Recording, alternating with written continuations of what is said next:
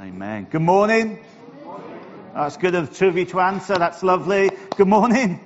Morning. Excellent. It's good. Thank you for leading us in worship, leading us uh, into God's presence. So, the ruthless elimination of hurry, based on John Mark Comer. How are you doing with it?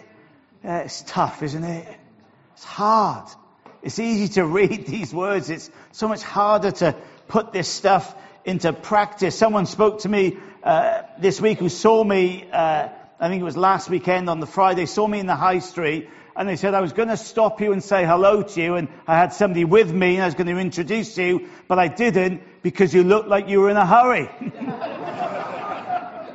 the irony is not lost on me.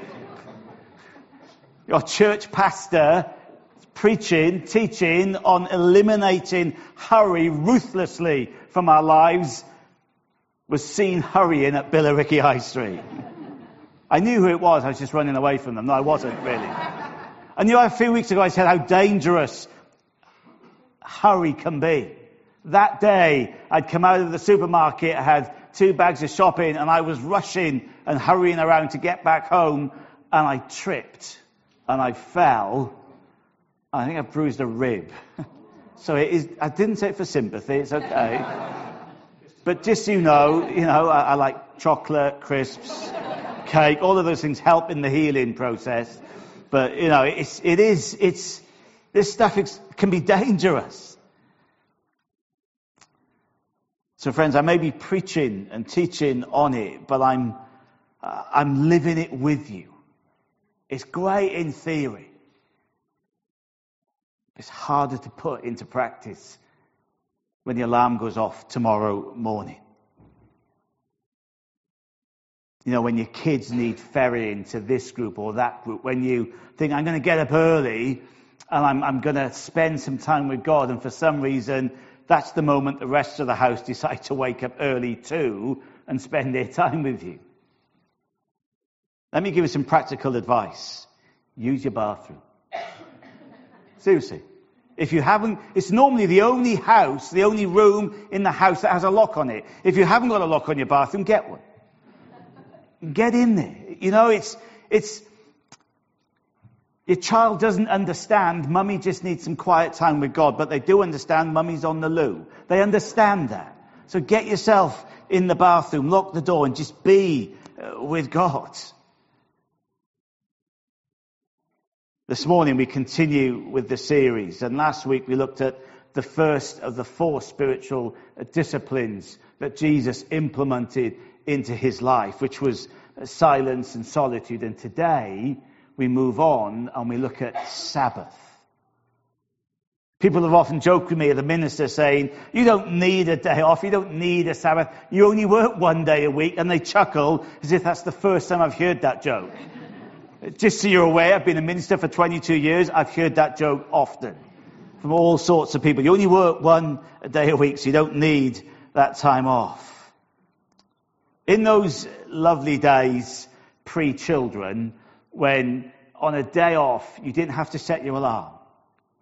Do you remember those days, some of you? Some of you think, no, I've, trauma has blocked that out of my mind since children came along. But those days where you, if you have children, you didn't have to set your alarm if you had a day off, and you would just wake up when your body decided to, to wake up.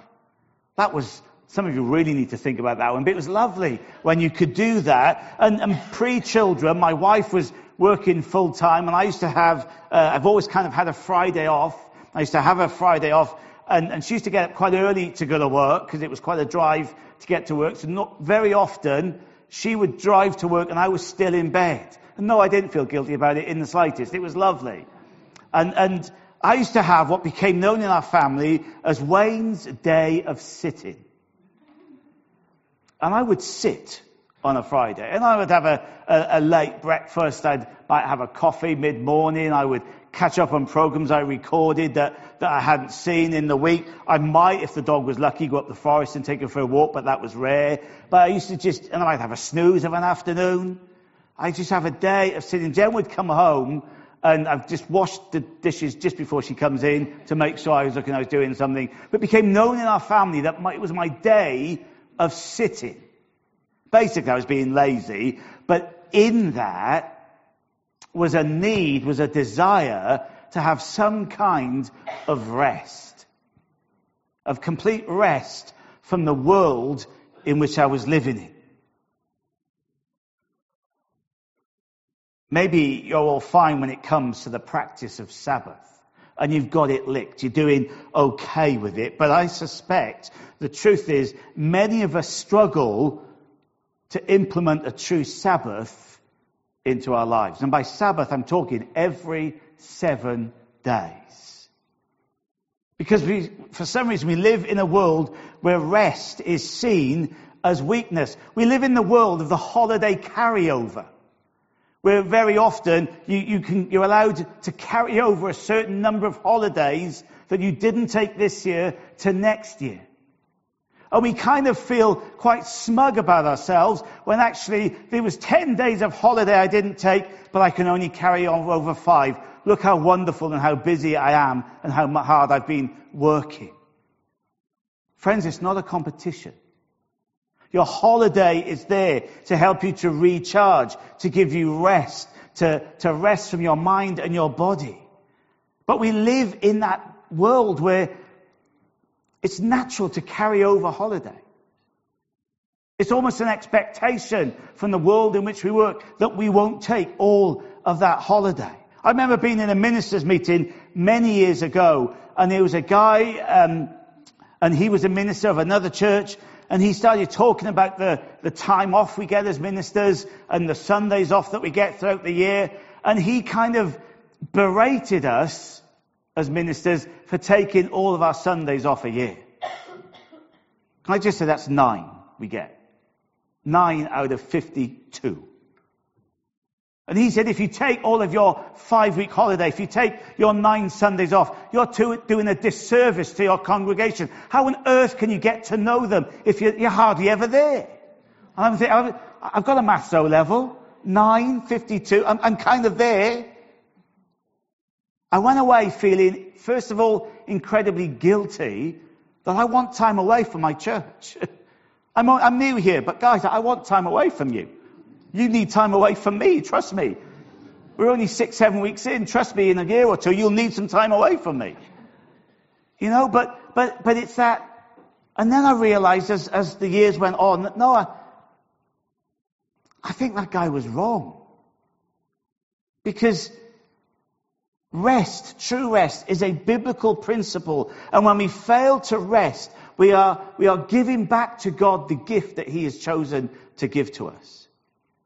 So let me throw out a rhetorical question to you. Which of the following lists best describes you and your life? List A includes things such as living with margin in your life, slowness, quiet, time alone, enjoyment, clarity, gratitude, contentment, trust, peace, to name but a few?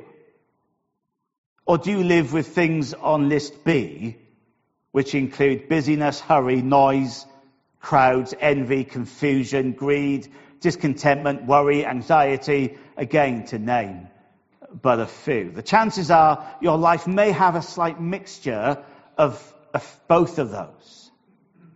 But which list best describes your life? You see, list A speaks of a life of restfulness, and list B speaks of a life of restlessness. Sabbath was created by God to enable us to live a life of restfulness. But in reality, our world pushes us into a life of restlessness. Where do you live from? A spirit of restfulness or a spirit of restlessness? We often live with a sense of restlessness because in life we always think there's more, we want more. I don't know if any of you have seen Ant and Dec's Limitless Ladder on a Saturday night. If you don't know who Ant and Dec is, where have you been for the last 20, 30 years in television? But Limitless Ladder is a game show that Ant and Dec uh, hosts on a Saturday night, and it's called Limitless because there is no limit to what a contestant can win if they answer the question right. They will give away 10 million pounds if that's where you got to. And we were watching it the other day because we enjoy that as a family. And we were watching it and, and these two people who were, you play in a, as a team of two, and they had banked a hundred thousand pounds. I think the next question, if they got it right, they would bank £250,000 and there's a button. It's the cash out button. And if you're a bit unsure, you can hit the cash out button and you win what's in your bank. Are you with me? Yeah, we're not going to play it, don't worry. I don't think the treasurer will say we've got a limitless amount of money to give you. Oh, go on, let's play it. No, I'm only joking. So, so they had a hundred thousand pounds. The next question came up and they knew the question. Yet they started to be unsure because if we get it wrong, we're going to lose the 100k. So they cashed out. How bad am I that all I'm thinking about is you could have won 250,000 pounds. What's the matter with you? You could have had more, yet they had 100,000 pounds. You know, hands up if you've ever won 100,000 pounds. Nobody? Oh. If you have, 10% to the church. That's all I'm saying. That's right. Yeah, yeah. You know, I'm thinking you could have had more. And I'm looking at that hundred thousand pounds as if it's nothing. And that's the world that we live in, a world where we, we just, we're never satisfied. You know the song from 1965 by the Rolling Stones, I can't get no? Living in the world too much, you guys are.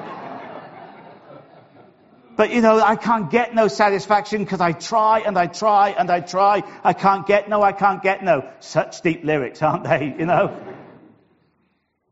But the meaning behind that verse of the song, we won't go on to some of the other stuff in the song, but the meaning behind that verse of the song is, is a reference to the media and how it's always pushing us to want more and to want more and to want more. And the more we have, the more we will want. Because our spirit is a spirit of restlessness. Sorry if now that's an earworm and you're singing that song in your head. We can only ever be satisfied by the one who is eternal and has no limits. That is God. Our desires are infinite because we are made by the one who is infinite. So when we pull away from God, the desire for always more remains but it will then have a desire for more in other things, not of God to satisfy its hunger. You see, the hunger, the desire to hold, always have more will always be there because God is infinite. Yet if we pull away from God, that desire moves to things other than that of God. And that is where we live with a restless spirit. Now, these practices, these ways of Jesus were modeled by Jesus so that we would live with a restful spirit but we only experience that if we follow Jesus. Remember, we're to be with Jesus, become like Jesus, do what Jesus would do if he were us. And Sabbath is a way to how we can find restfulness as it involves stepping away from the world. The word Sabbath comes from the Hebrew word Shabbat, and, and that word means to stop. Another translation of that word is to delight. So in Sabbath, we're to stop so we can delight. Notice this word doesn't say you can scale back your activity. It doesn't say just ease up a little bit. It says you're to stop, to, to cease, so that you can delight. There's a holiday advert on TV at the moment. You might have seen it where there's a, a lady, she sat at a, a beach bar somewhere, looks like a Caribbean, somewhere hot and sunny because it's January and February and they're trying to sell us holidays. And there's a guy who sat next to the bar with, uh, with her and he's got his laptop open and he's working and his phone rings. And she grabs the phone off him and she shoves it in a pitcher of water. And she says, we need to stop. And her phone rings, she answers it, she goes, no! And she throws it into the pitcher of water. And the whole idea of it is that we need to stop that is Sabbath. The person who wrote that TV advert doesn't realize that, but there's so much power and truth in that. That we are to stop, to cease from work, to cease from the activity.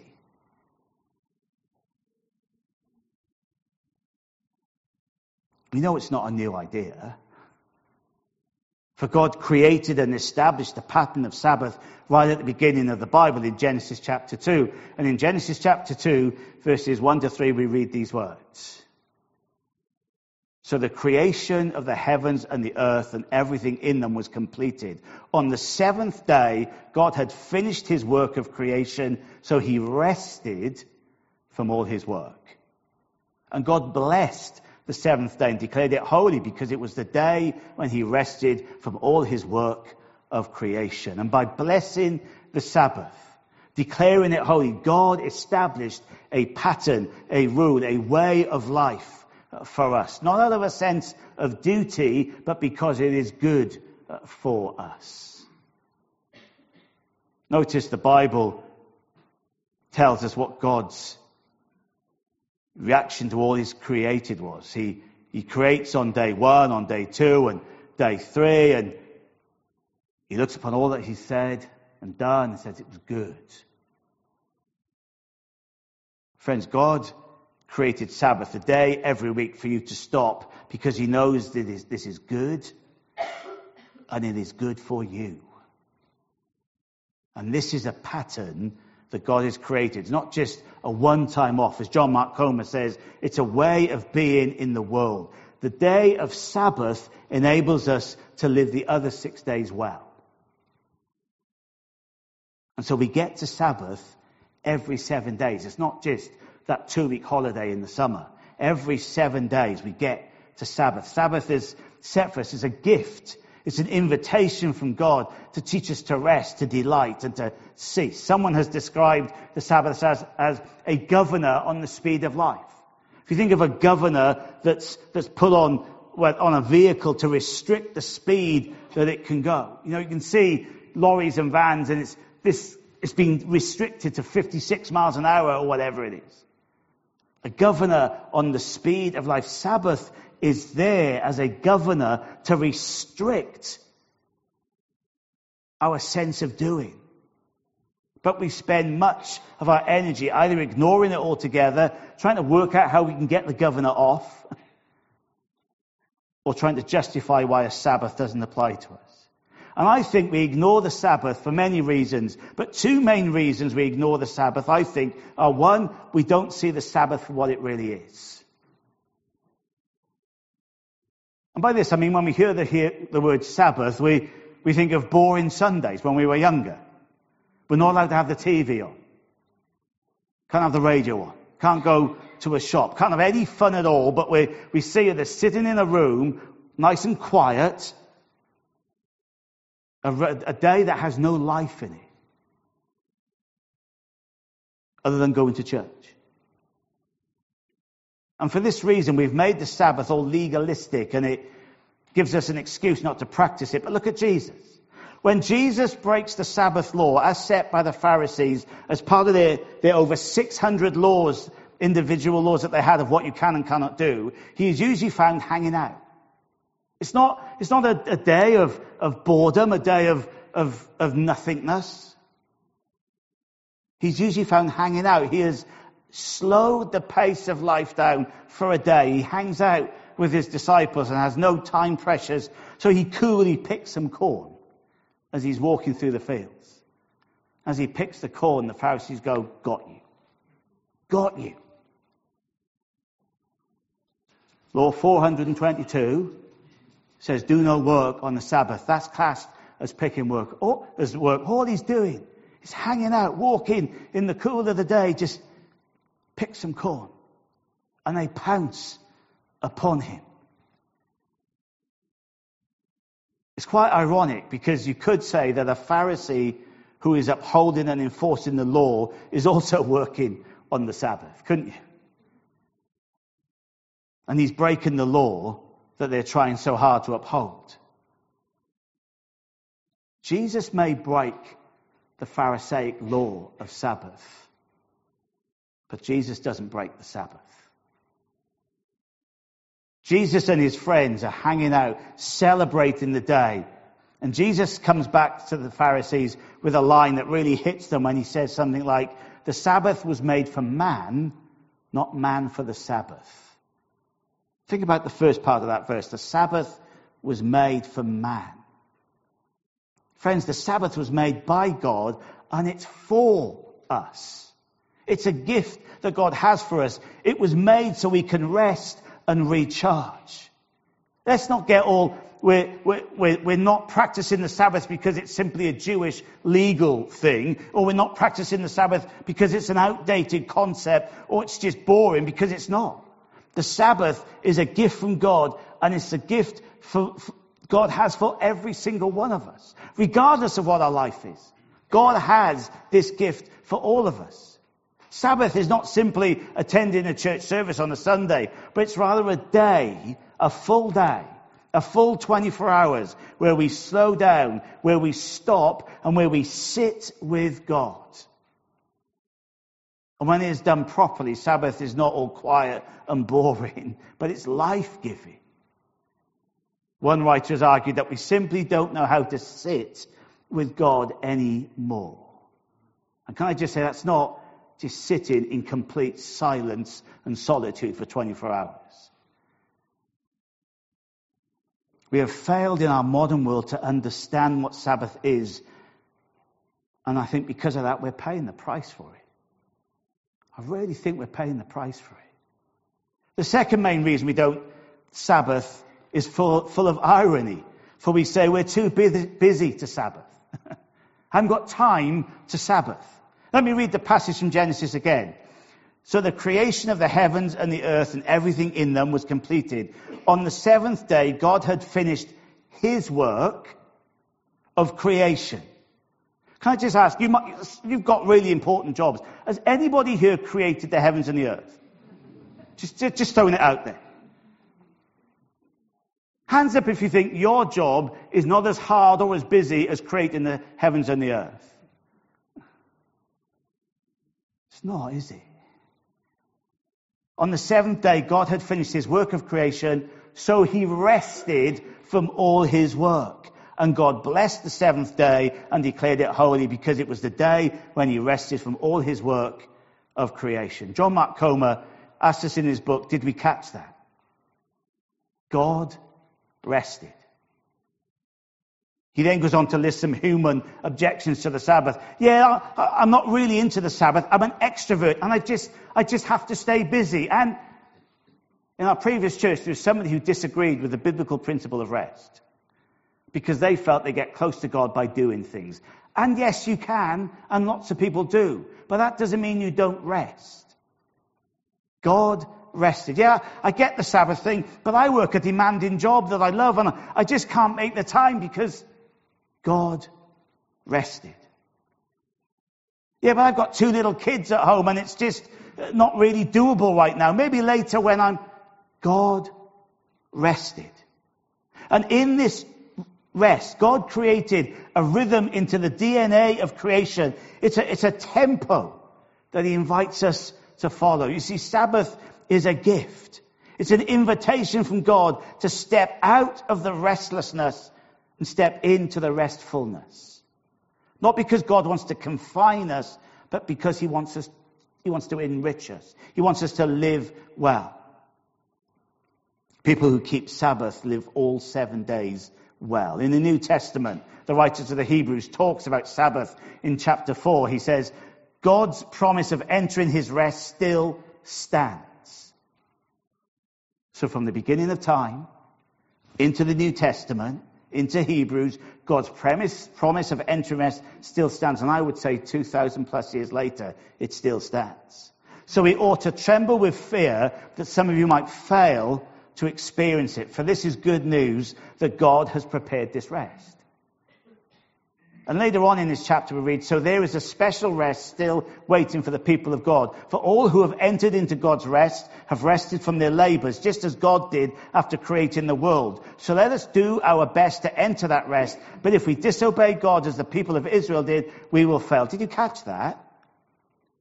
Not to make any of us feel guilty here, but when we fail to enter this rest, we're disobeying God.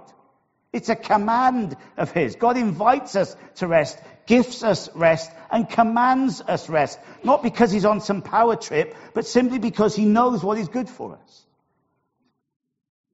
When we fail, friends, to allow the rhythm of Sabbath to be part of our lives, we choose to live lives of restlessness. And when we do that, we will live the rest of our lives at least one step away from God.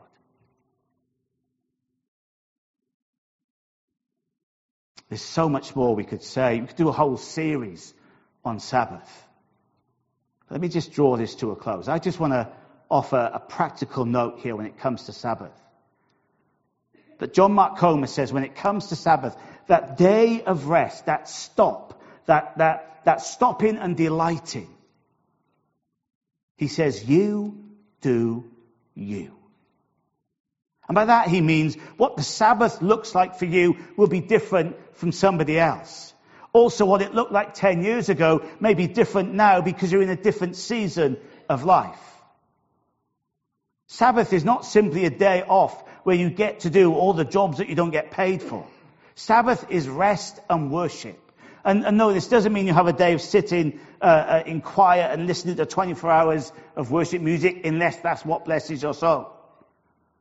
But for example, John Mark Comer says on his Sabbath, which they do as a family every, every week, every seven days, they turn off all mobile phones for 24 hours. I see some of you gone ashen at the thought of that. They turn all mobile phones off, and he has a big uh, box, and they put it in there, and that's it for 24 hours. They have a lazy breakfast. They have a mid-morning coffee. They might go for a walk or read. They make some bread and homemade soup. They open a bottle of wine in the evening and they share that together around the table and they share stories and they laugh around the table and they invite friends over sometimes. You see, the wonderful thing about God is that He gives us Sabbath, but He's not prescriptive about what we should do on it. Whatever gives you rest and whatever is worship to you, do that on the Sabbath. Rest and worship for you might be a walk. It might be spending some time saving a good coffee, or as John Mark Comer does, a nice bottle of wine. It might be doing that on your own as a family. It might be doing that with friends. It might be some exercise. It might be, and will be a whole host of things. But to Sabbath, do whatever gives you rest and what gives you worship to God. But to do it well, you have to plan for it. It doesn't just happen. You have to plan for your Sabbath. But if you plan for your Sabbath and you do it, and it will take time, if it's not a practice that you follow, it will take time to get into your rhythm. But over time, you'll think, wow, why did I not do this before? So you see, this is far more than simply church for a little bit on a Sunday morning. This is a rhythm of rest and worship that is restorative for the soul and it grows our relationship with God and it repairs us. Do you know why sleep is important? Because your body repairs itself when you sleep. Do you know why Sabbath is important? Because it repairs your soul and it enables you to live the rest of the six days well. So move away from the boring and legalistic idea of Sabbath and see it as a wonderful gift that you get to unwrap every seven days. And one last thing as we finish. Notice in the verse in Genesis we read, and God blessed the seventh day. If you read those opening verses of Genesis, God blessed three things. He blessed animals, and told them to be fruitful and multiply. He blessed humans. He told them to be fruitful and multiply. And then God blessed Sabbath. So God blessed animals, humans, and he blessed a day. John Mark Comer explains this in these words. It means the Sabbath, just like an animal or a human being, has the life-giving capacity to procreate, to fill the world up with more life. Friends, when we Sabbath, we not only fill our own lives up with more of God, but we fill the world up with more God given life. Because we are better for it. So when we Sabbath, we bring more of Jesus into the world. Wow. I love that. How good is that? Because Jesus works through us to speak and meet with other people. So when we are well, when we Sabbath, when we enjoy the blessing of that day that God gives us, we fill ourselves up with more God given life, and that overflows into all we may. So, friends, will you delight in God by seeking to bring Sabbath into your life's rhythm? Not out of a sense of duty, but out of a sense of love and need. I just want to ask us, can you just sway with me? Just sway. No reason, you just look silly as you're doing it. No. All of these principles, there's a rhythm to it. I love rhythm because I'm a drummer. But there's a rhythm to it. And we just move with God. In tune, in step with God. Ah, oh, you've all, some of you stopped swaying. You need to loosen up a little bit. You may be in church, but you're in God's house. You know? Jesus, to be dancing.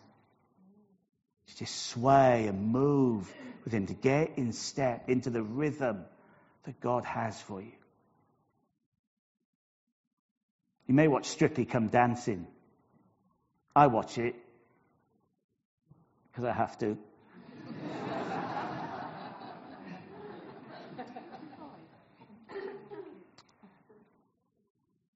Have you noticed the, the professional dancers don't have any inhibitions with this way, with their dancing?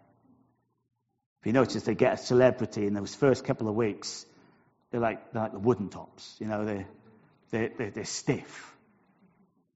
But when they get into it and say, now you've got it, now you've got it, you're just moving in step with your partner. Sabbath moving in step with Jesus. So we dance in his rhythm and it gives us life. More life we could ever know. Let's pray together. Father, thank you for your creation, your blessing, your gift of Sabbath.